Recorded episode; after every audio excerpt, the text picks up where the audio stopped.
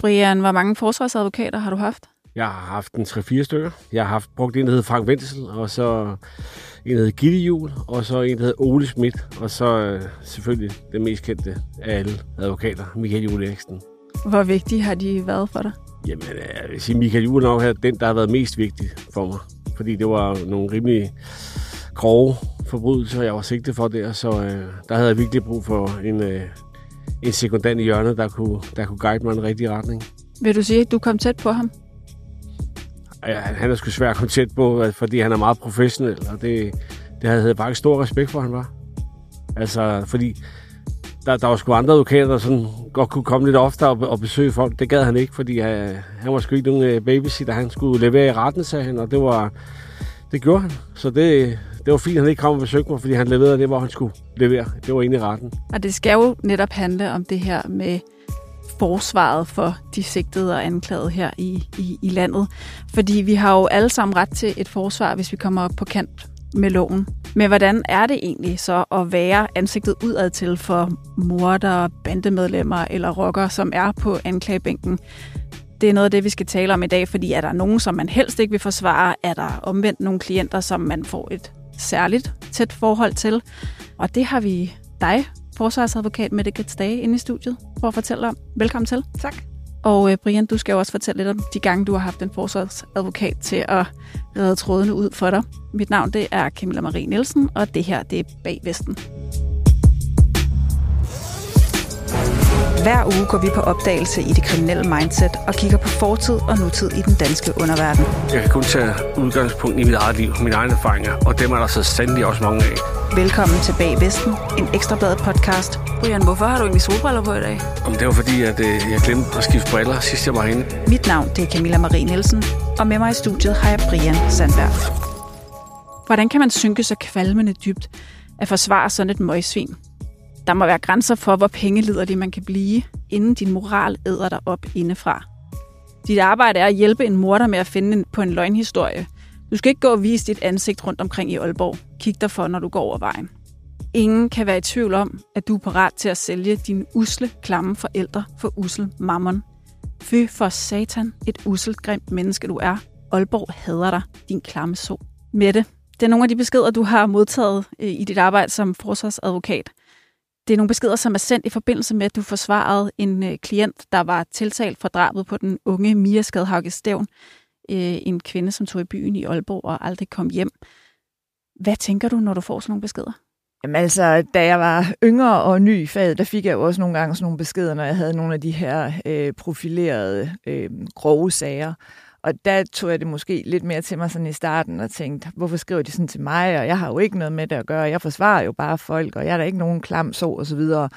Og nu vil jeg sige, nu har jeg jo efterhånden også blevet sådan rimelig hardcore, fordi jeg gennem tiden har fået så mange beskeder, så det er ikke noget, jeg sådan lader gå ind under huden. Det er ikke sådan, jeg ligger søvnløs om aftenen, fordi jeg har fået beskederne. Det bliver nok mere sådan lidt, lidt et skuldertræk, og så tænker jeg sådan nogle tosser. Der, hvor det nogle gange godt kan genere mig, det er, hvis der er nogen, der begynder at skrive noget, for eksempel om mine børn. Nu var der en besked omkring mine forældre, det er ikke fordi, det, det påvirker mig så voldsomt meget. Men indimellem så er der nogen, der skal skrive sådan noget med, at hvis det var mine drenge, der blev slået ihjel, og hvordan jeg så ville have det. Og der kan jeg godt mærke, det rammer mig lidt, fordi jeg tænker sådan, hvordan kan folk være så fuldstændig crazy at skrive sådan noget? Fordi det er klart, hvis det er mine drenge, så er det jo en helt anden situation. Øh, så ville jeg jo ikke synes, at den hårdeste straf var hård nok. Men det her, det er jo et arbejde, jeg varetager som fuldstændig professionel, og har ikke nogen øh, personlige aktier i det. Så derfor irriterer de der mails med min egen familie mig, men, men ellers så er det sådan lidt, nå ja, altså nogle idioter. Men det er jo ret tydeligt, at det er nogle beskeder, hvor altså, sindet virkelig er i kog på dem, der sender dem. Øh, nu sagde jeg her i starten, de er sendt i forbindelse med, med drabet på Mia Skadhauge Stevn, altså hele retssagen omkring øh, den drabsag. Øh, det var jo en sag, som rystede hele Danmark, og, og, og det er jo... Det er jo det her, vores værste frygt. Vi sender vores, øh, vores unge i byen, og så vender de ikke tilbage, så, så sker der et eller andet frygteligt for dem. Øhm, kan du forstå den der forarvelse, der kan være derude? Altså, hvorfor har, har sådan et menneske ret til et forsvar? Hvordan kan du forsvare ham? Så jeg kan sagtens forstå, at det her det er en sag, der kalder på følelserne i folk, og måske nok også især op i Aalborg. Det er jo øh, en, en fuldstændig forfærdelig og grusom sag. Min klient, han har jo erkendt, at han har parteret den her unge kvinde, øh, og det er jo i sig selv ganske forfærdeligt og uforståeligt. Så selvfølgelig kan jeg forstå, at bølgerne går højt, og det engang imellem bliver for meget for nogen, og, og så kan der ryge en finger af panden, og det er jo også derfor, jeg ikke tager det så tungt. Men omvendt, så vil jeg sige, at nogle af de beskeder, jeg får, der kan jeg altså se, at folk virkelig har brugt lang tid på at formulere dem, og nogle gange er det også meget de samme personer, der skriver til mig igen og igen. Og der tænker jeg, der, der kan det godt blive sådan lidt trættende, ikke? Og man kan godt undre sig over, at de ikke, at de ikke er klogere, fordi selvom det er en forfærdelig sag, og selvom øh, følelserne sidder uden på tøjet for nogle mennesker, så burde man også lige synge spyttet, synes jeg, at tænke over, at det er jo det, der kendetegner et retssamfund. Også dem, vi synes er allermest forfærdelige, og dem, der har gjort, eller måske har gjort de mest grusomme ting, man kan forestille sig, de har rent faktisk også krav på en forsvar. Jeg ved jo, at når man, når man bliver sigtet for noget, jamen så får man en beskikket forsvar, og så kan man egentlig godt vælge at skifte forsvar. Altså, så vidt jeg ved, så foregår det på den måde, at man som sigtet selv skal række ud og sige, jeg vil godt have dig som, som forsvar.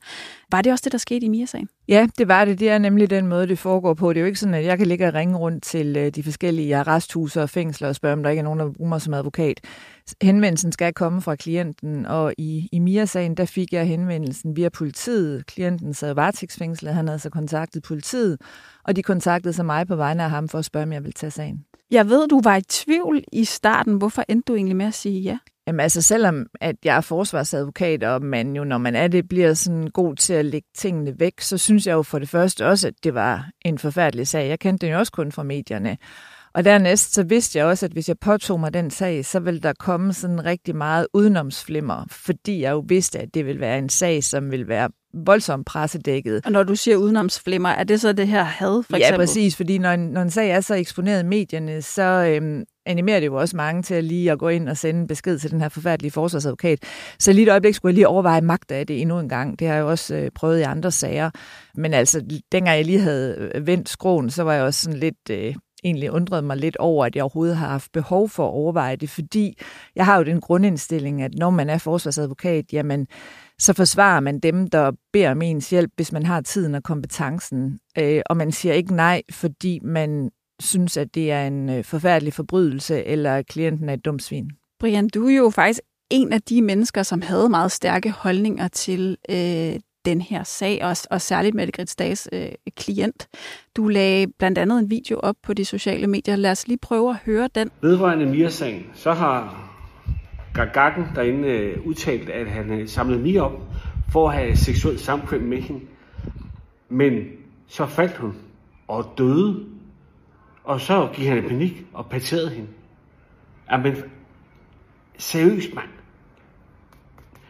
Lad nu være med det der. Du har kidnappet hende, du har voldtaget hende, så har du slået hende ihjel, du har kvalt hende, og så har du parteret hende og, og fjernet beviserne, prøvet på det. Og gudskelov bliver du dømt for det, mand. Kom, mand! Ja, Brian, du sidder og griner lidt, men nu hørte vi jo i starten af den her podcast, at du selv har haft brug for en forsvar en gang, eller to, eller tre, eller fire i dit liv. Og du er jo også selv blevet dømt for, for grov vold, en, en, en voldsag, der gik ud over en helt uskyldig på, på gaden under bandekrigen i, i nullerne. Hvorfor ligger du sådan noget heroppe? Hvorfor har du behov for at have en holdning til, til den her sag? Uh, der er rigtig mange spørgsmål, jeg skal svare på her, kan jeg høre. Men øh, jeg synes jo ikke, alle har, har ret til en forsvar. Slet ikke sådan nogle sager der. Der burde de simpelthen bare forsvare sig selv. Det er min egen. Jeg står for min egen regning, og jeg ved godt, det er retssamfundet. Altså, de, men... de skulle stå i, i, i retssalen og selv fremlægge deres egen sag, ja. selv fremlægge deres egen uskyld. Ja, okay. Det mener jeg helt dybt seriøst. Øhm, jeg ligger det op, fordi det rammer en nerve.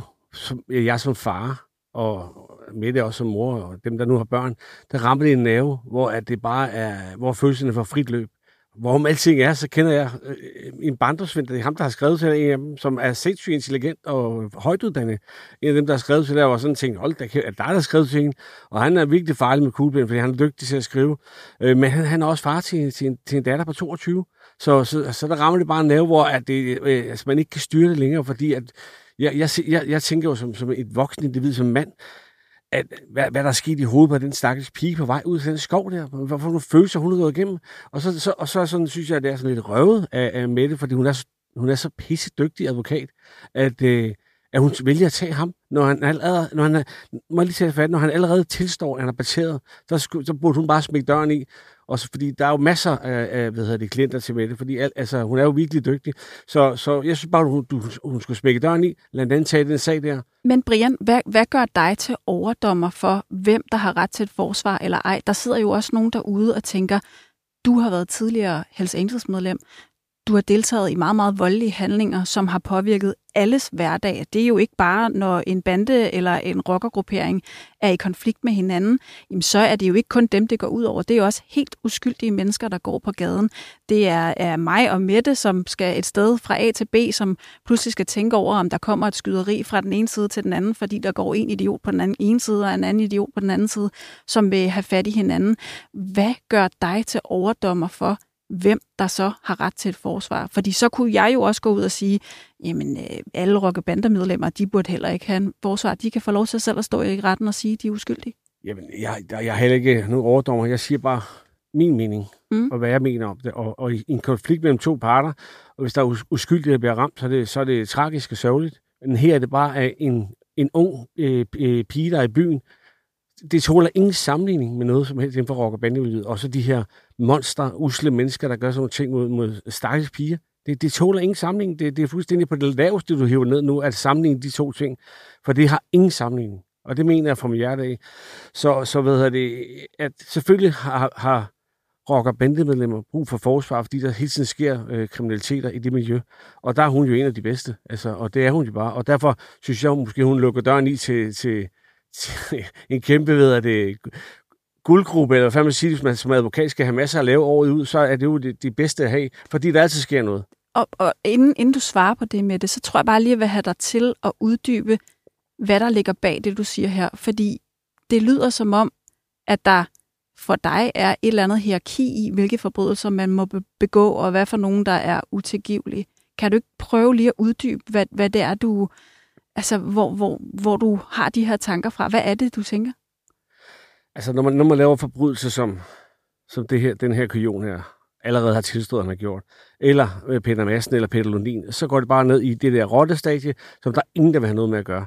Altså, ingen, der overhovedet gider at rode med dem. Altså, bliver de mødt ind i et, i et fængsel, eller er der en chance for at få fat i dem, så bliver de gennemsmadret, og, og, og det er sådan, det er. Så derfor sidder de alene et sted, og det, det ved der har vi... Øh, årene vist, at uh, får man fat i sådan nogle der, så går det galt. Jamen, vi talte jo om det i, i det afsnit af Bag Vesten, der handlede om, om, om indsatte, altså at der også i, internt i fængslerne er et hierarki, af, at man, man sætter de pædofile øh, for sig, for eksempel dem, der er dømt for pædofili, eller, eller øh, voldtægtsforbrydere, kan man også finde på at og, og, og sætte i, på nogle andre afdelinger, fordi der er et, et, et trusselsniveau. Altså, så du, du vil sætte sådan nogle her sager om... om øh, om fjerndrab, som, som man jo må kalde Mia Skadhauge Stevn-sagen, den, den vil du også sætte i sådan, nogle, øh, i sådan en kategori?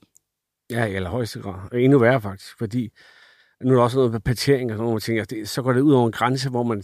Altså, hvis der er en, en, en eller anden konflikt, og nogen slår en anden ihjel, eller et eller andet, altså, jeg ved godt, det er også en sindssyg øh, grænseoverskridende kriminalitet, men når du lige frem bagefter... begynder at skære et menneske i to hundrede og enogtredive dele, så er der noget galt på første etage. Altså, der er jo noget, helt noget galt deroppe, at man kan, overhovedet kan gøre det, det forstår jeg ikke. Men i min vildeste fantasi er det så sygt jo. Men, øh, men nu er det ikke, fordi vi sådan skal oprulle hele Mia-sagen, men, men jeg vil egentlig godt tage essensen af, hvad, hvad Brian siger her. Han siger, at, at der er et hierarki for forskellige forbrydelser, og, og at du, Mette, ved at vælge sådan en sag her, potentielt lukker døren til andre klienter. Er det noget, altså, er det noget der overhovedet spiller en rolle for dig? Nej, så jeg tror, det Sandberg mener, at jeg, jeg vil have noget at lave. Altså ikke sådan, jeg behøver at tage den her sag for at fylde min tid ud og tjene penge. Jeg kunne godt bare have taget nogle andre sager, men der er det jo, jeg synes, at jeg er nødt til at se sådan lidt mere øh, overordnet og principielt på det. Øh, og det ved Sandberg jo også godt, at det er det, jeg gør som forsvarer. Ikke? At der siger jeg ligesom, jamen jeg, som jeg sagde før, jeg tager de sager, hvor folk de kommer og beder om min bistand, hvis jeg har forstand på det. Og det er jo også faktisk sådan en sag, en sag som den her, da jeg får den ind, der ved jeg jo ikke, at min klient, han, eller min kommende klient, han har erkendt det med parteringen. Det var kun noget, politiet vidste. Men, men selvom jeg havde været klar over det, så havde jeg ikke sagt nej af den grund. Så det er min indstilling, at man kan ikke som forsvarsadvokat, eller i det hele taget, kan man ikke i et retssamfund jo gå ind og, og sondre mellem forskellige forbrydelser, og så sige, jamen dem her, dem vil vi godt give en forsvar, og dem her, dem vil vi ikke give en forsvar. Det, det hænger jo ikke sammen på den måde. Og, og vi har jo også øh, set sager, hvor der har været noget med partering i rock- og bandemiljøet. Jeg mener, det var nogen fra Satudarah på et tidspunkt, der havde, var involveret i noget med noget partering af, af en, man var blevet uvenner med. Så selvfølgelig kan man ikke gå ind og lave den der sondring. Det er rigtigt. Der var en, der var en sag med en Satudarah-rocker, der blev fundet parteret. Øh, ham på anklagebænken havde vist ikke øh, tilknytning. Men det er rigtigt, der var et, et, en rockerbandesag i den. I den ja, øh... men, men uanset om der er rockerbander, der har været ude i sådan noget eller ej, så, så synes jeg, det siger sig selv, at det kan vi ikke gøre i et retssamfund. Altså, der, der, der har alle krav på en forsvar, uanset hvor forfærdeligt det er, det, det de er tiltalt for, uanset hvad for noget, at de måtte have tilstået. Øhm, og så er der jo også nogle, nogle helt praktiske ting med det, med at man kan jo ikke sætte sådan en mand ind i arresten, og så kan han få tyve ringben, hvor han kan sidde og læse, hvad alle mulige vidner har sagt, og få navne og adresser på dem, og så skal han selv stå og, og forsvare sig i retten. Altså jeg synes, det, det er helt åbenlyst, det giver selvfølgelig ikke nogen mening. Men det viser jo bare, at, at når en mand som, som Sandberg, der selv har været i det her game, og selv har haft brug for en forsvarer, jeg var også med i den store rockersag i den, øh, sin tid, så jeg kender alt til den, øh, og, og hvad Sandberg havde behov dengang. Og, og når, når han har den indstilling, så viser det her jo også bare, at, at når det er noget med børn eller kvinder, tror jeg, så kalder det tit lige lidt ekstra på følelserne i folk. Øh, så er der mange, der har det sværere med det, end hvis det nu var en mand, der var gået ud over. Du siger jo selv det her med, at uanset hvad, hvad du havde fået at vide i forbindelse med din klient, så havde du nok ikke sagt nej alligevel. Men er der alligevel nogle sager, som du, som du, ikke, som du ikke vil tage som forsvarsadvokat? Nej, men der er nogen, hvor jeg håber, at jeg ikke bliver spurgt. Ja, øh, så, jeg, så jeg slipper for at sige nej. Jamen, det, det er jo indimellem, så hører man jo om frygtelige sager. Og, og jeg har det da også sådan, at sager, hvor de er gået ud over børn, uanset om de er blevet seksuelt misbrugt, eller de er blevet tæsket, det synes jeg da også er helt forfærdeligt. Så det er jo ikke, fordi jeg synes, det er sjovt, når jeg får sådan en sag ind. Men jeg har bare besluttet mig for, at det at være forsvarsadvokat for mig, det er lidt ligesom, hvis man forestillede sig en, en hjertekirurg. Så kan man heller ikke sige nej til at indoperere et nyt hjerte, selvom man ved, at patienten er, er en skidt kagel. Og det er jo også ofte sådan, nu har min klient i den her sag kendt partering, men ofte er det jo sådan, at klienterne nægter alt. Og hvis man så siger nej på forhånd, fordi sigtelsen i sig selv er forfærdelig, så har man jo allerede der taget stilling til, at så er klienten skyldig, uanset han nægter. Og det, sådan, vil, sådan vil jeg ikke bedrive at være forsvarsadvokat. Det mener jeg egentlig ikke er rigtigt. Men vi er, befinder os jo også i et retssamfund, at vi har besluttet os for, at det er sådan her, vi, vi klarer tingene, vi giver alle et forsvar. Brian, du har selv nyt godt af det. Det er vel fint nok, at det skal være sådan? Ja, selvfølgelig er det det, men som hun siger, så er følelsen, at det er, det er jo helt ude på tøjet. Altså, du er kvinde jo. Du, du burde have det moderinstinkt der. Du, altså, når sådan noget der, når der går ud over en pige, jamen det, det mener jeg sgu. Altså, hvor ikke... girl poweren hen, det mener jeg, det, det er simpelthen bare nej til sådan noget der. Det, det, det er min mening. Jo, jo, men, men det er jo også, man, man må også være professionel. Det har jo vitterligt ikke noget at gøre med ens køn. Der er masser af andre, der er professionelle. Ja, men det, jeg tror bare, at det er vigtigt at sige, at professionalisme har ikke noget at gøre med køn eller ens rolle i en, en forældrerolle. Man kan eller... så sige, at Sandberg han er også selv så professionel, at da han er ude og lægge det her ud på nettet, så går du trods alt ikke til angreb på mig. Altså, nej, du går jo ikke efter forsvarsadvokaten, ligesom de andre gør. Du går efter den øh, tiltalte. Jeg sidder netop og forsvarer, hvor dygtig du er, fordi de tager mig faktisk så dygtigt. At, altså, jeg tror bare, du er sådan en stedig jyde, som ikke, de, der er ikke nogen, der skal rykke rundt med. Altså, det er så godt, jeg kender dig fra den retssag, som vi har siddet så mange dage sammen, ikke? Og, og det er derfor, de irriterer mig. Altså, det, det er bare, det er min, det er min holdning til det, for jeg, jeg ved, du er så, altså, du er en fantastisk menneske jo, men, men jeg synes bare, det her skulle, den her skulle der sprunge over. Og man kan jo høre, at, altså, man kan jo høre, der er mange, der har haft det som Brian, og... Øh Og, og, og har haft brug for at, at sige deres, deres holdning. Nu, nu har du taget den her sag, du kommer også til at, at føre den ved, ved ankesagen. Øhm, vi talte lidt om det her med, om der var nogle sager, du ville sige nej til. Er der nogen omvendt, du brænder for som, som forsvarsadvokat? Altså, der kan jo godt være en sag, man hører om i pressen, når man tænker, okay, det her det kunne virkelig være en spændende sag at komme på, øhm, sådan rent fagligt. Øh, og dengang jeg i tidernes morgen fik øh, Kundby-sagen for den her kun femten-årige pige, der var sigtet og siden blev tiltalt for at have ville bombe to skoler, øh, der må jeg da indrømme, at da jeg hørte om den, der tænkte jeg sådan, det lyder spændende, og det kan godt lyde lidt forkert, øh, i, måske i lytternes ører, når jeg sidder og siger, at det lyder spændende, fordi det var jo også alvorlige forbrydelser. Men det var alligevel, altså det var jo meget specielt det her med en kun femten-årig pige, der pludselig blev sigtet for så alvorlig kriminalitet, altså terror. Så, så derfor tænkte jeg, det lyder, det lyder spændende, altså rent fagligt set. Så da jeg fik den sag, der, der tænkte jeg da sådan, fedt nok. Og er det, altså, når du så får sådan en sag, hvor, hvor meget vejleder du din klient? Altså, hvad, hvad for nogle, hvor, hvor meget kan du gå ind og sådan sige, jamen, øh, nu har jeg hørt din forklaring, jeg tror, du skal gå i den her retning i stedet for den her. Kan du det som forsvarsadvokat? For det første er det klart, at der er stor forskel på, om man sidder med i den store rockersag, som også var en meget spændende sag rent fagligt at have, eller man sidder med et, et ungt menneske eller et barn, hvordan man griber det hele an. Men det, man skal have sig for øje som forsvarsadvokat, det er jo, at man må ikke sidde og digte en historie sammen med klienten. Og i en af de beskeder, du læste op, der var der jo en, der skrev et eller andet med, at jeg fandt på en, en historie til det møgsvin. Det må jeg ikke. Det er klienten selv, der skal komme med sin forklaring, også over for mig. Men det er klart, at jeg stiller nogle scenarier op og, og diskuterer med klienten. Jamen altså, hvis du siger det her, så skal du være klar over, at så bliver udfordringen jo, at anklageren vil spørge om sådan og sådan og så videre. Og så er der nogen, der så vælger at sige, nå okay, men det er nok ikke den forklaring, jeg vil give. Men det er ikke sådan, at, at jeg ligesom kan sidde og skrive en stil, og så give den til klienten, og så kan han uh, sige det i retten. Husk det her udenad, ja. Og så... Nej, det, det, det går det ikke. Det, det må man ikke. Er der nogen, hvor du sidder og tænker, at den der forklaring, den må du simpelthen længere ud på landet med? Øh, øh, ja, det er der. øh, Siger man det, så det? Det er der. Jamen, der er det jo igen det her med, at man har en sparring med klienten, og der er jo forskel på klienter, og nogen har man en mere konstruktiv sparring med end, end andre. Men det er klart, at jeg påpeger de svagheder, der er i, i sagen, og hvis klient, eller i forklaringen. Og hvis klienten ligesom siger, jamen det var sådan, det var, det er den forklaring, øh, jeg vil give, så siger, jamen det er fint, altså det er jo dig, der er chefen, det er dig, der hyrede mig, så går vi med den forklaring. Brian, er du blevet vejledt på den, på den måde? Altså, har, har du oplevet sådan at sidde med din forsvarsadvokat og, og, øh, og så blive styret i en retning? Ja, vi har sparet sammen, men nu den der store rockersag, som, som hun var en del af, og, og Mikkel Juul og seksten advokater var en del af, det var jo sindssygt spændende, for der var også mange kampe i, i, i kampen, og, og, og alt muligt at skrine i retssagen med politi og advokater, anklager, og, og der, der var, der var en, det, var det, det er faktisk en hel podcast for sig selv, for der skete rigtig mange spændende ting derinde. Plus den advokat, der var advokat for kronvidnet, ham med Bjørn Canning, eller hvad han hedder, jeg kan ikke, var ikke det, han hed? Jo, det var rigtigt. Han var også en, man udelukkede fra, fra miljøet. Altså, ham kan man sgu ikke have noget med at gøre.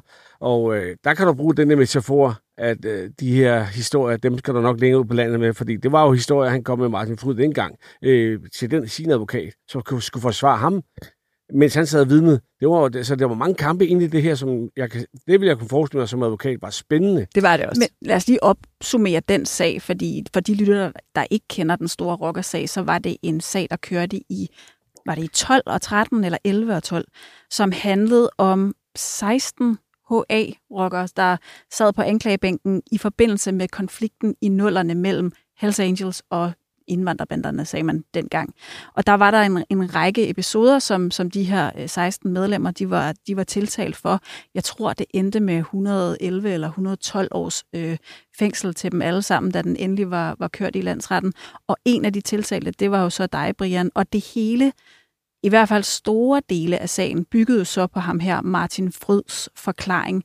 Mm. Martin Frøjd var en tidligere A K enogfirser, som blev politiinformant, kan man sige. Han, han valgte i hvert fald at, at, at fortælle det, han vidste om, hvad der var foregået øh, under den her øh, rockerkrig. Eller det, han og mente, han til. vidste. Ja, og lidt til.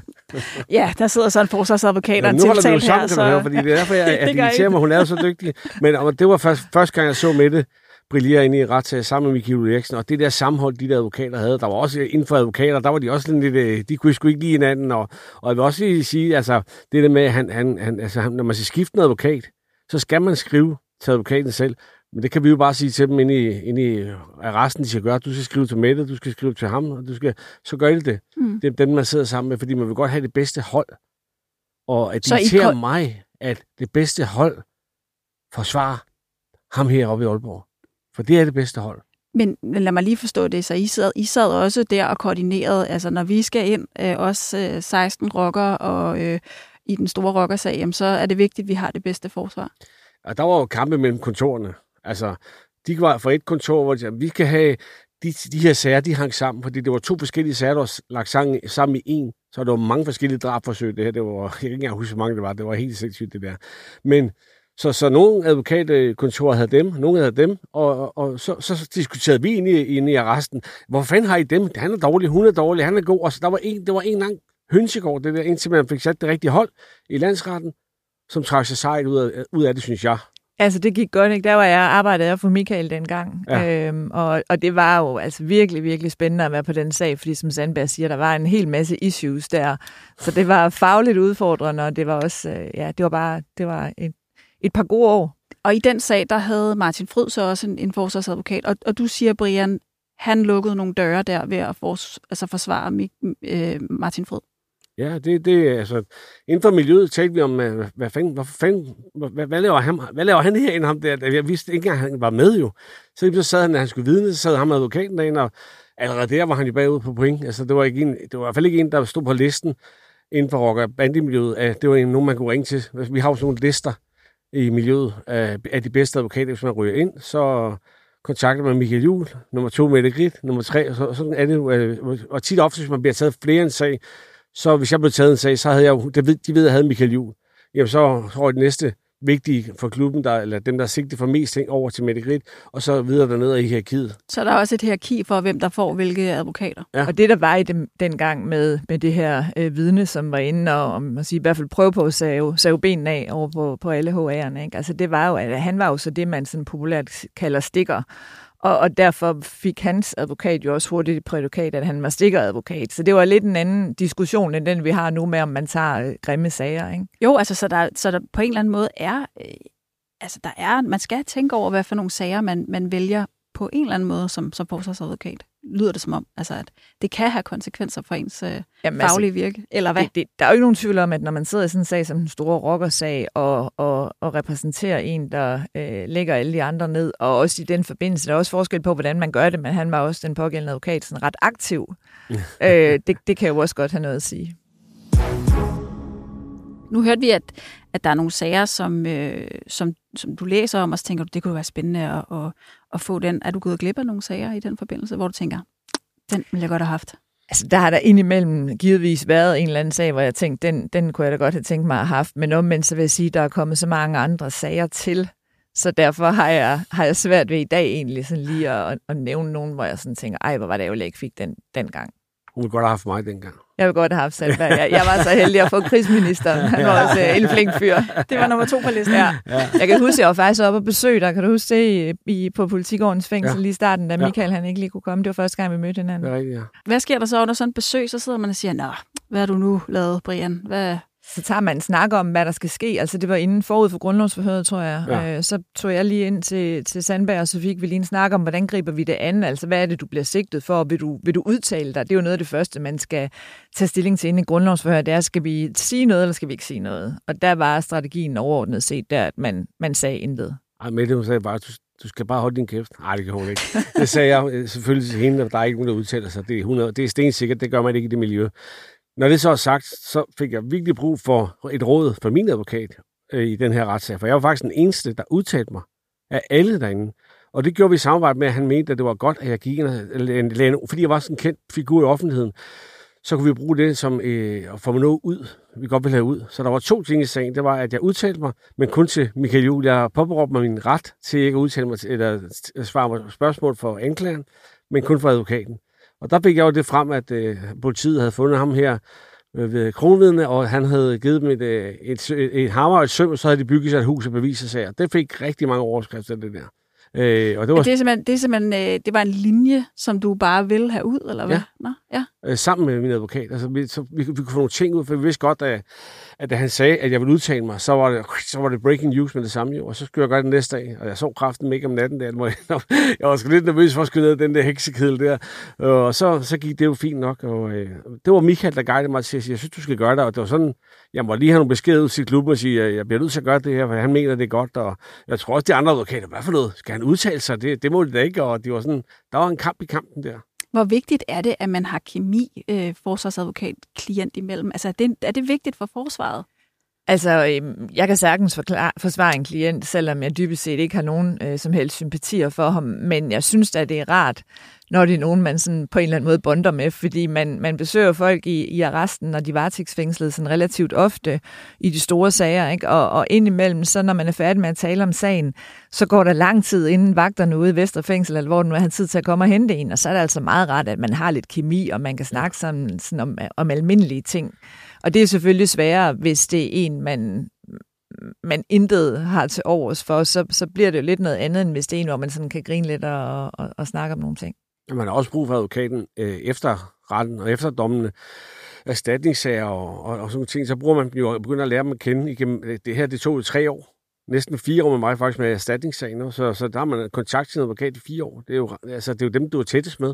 Det, det er det eneste, du må ringe op, når du sidder med dig selv. Jeg skulle lige til at sige, at når du sidder i fængsel, det er vel det eneste menneske, du kan, især måske i starten, hvis man også har besøg af brevkontrol. Eller... Man er jo liv, klientens livline til omverdenen. Så, øh... så skal du lige ramme, at du sidder inde på en celle, jeg sad inde på politigården, så kommer de bare og åbner en dør og siger, der er telefon, så får du sådan en telefon i en hånd og lukker det, så siger, ja, det er Michael Juul.